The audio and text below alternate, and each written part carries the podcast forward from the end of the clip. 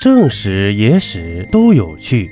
这里是喜马拉雅独播的《中国历史趣闻录》。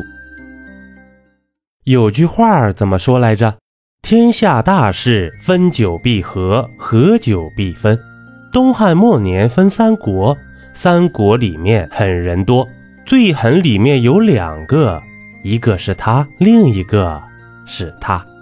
今天呢，咱们不讲水浒，咱们聊聊三国，聊聊三国里的两个狠角色，到底有多狠？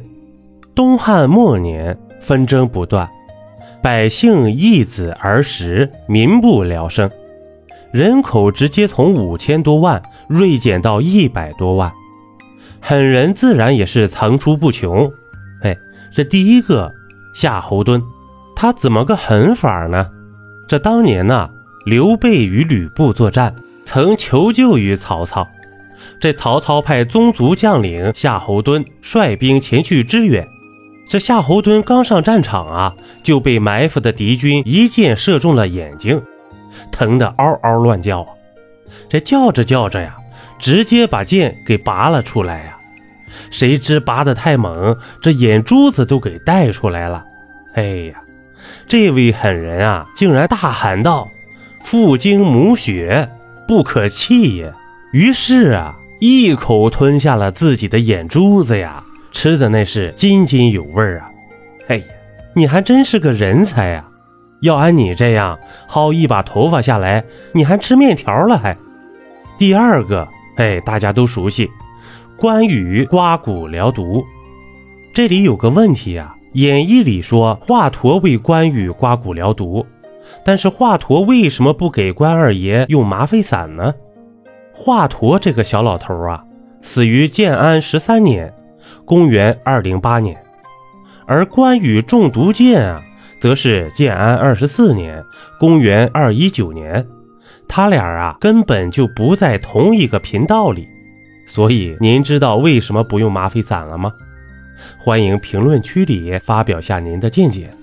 关于华佗这个小老头，我在这张专辑四百一十五集和四百一十六集浅谈了一下，感兴趣的朋友。可以翻一下这个专辑吧。虽然《三国演义》里说是华佗为关羽刮骨疗毒，其实并不是。但刮骨疗毒这件事呢，却是真实的历史。公元二一九年，关羽率军攻打曹操的樊城，守将曹仁命军士乱箭齐发，关羽右臂不幸中箭。他退回大营后，才发现箭头有毒，命不久矣。这幸好名医华佗得知后，专门来给他医治。这神医表示了，这毒太深，得用刀啊割开伤口，一点一点将骨上的毒刮去。这华佗便提议关羽用布蒙住面部，用绳子绑住自己，以免乱动。可谁知呢？关羽大笑道。不用那么麻烦，我下棋饮酒，你尽管刮毒就行。这不得不感叹呐，二爷真爷们儿。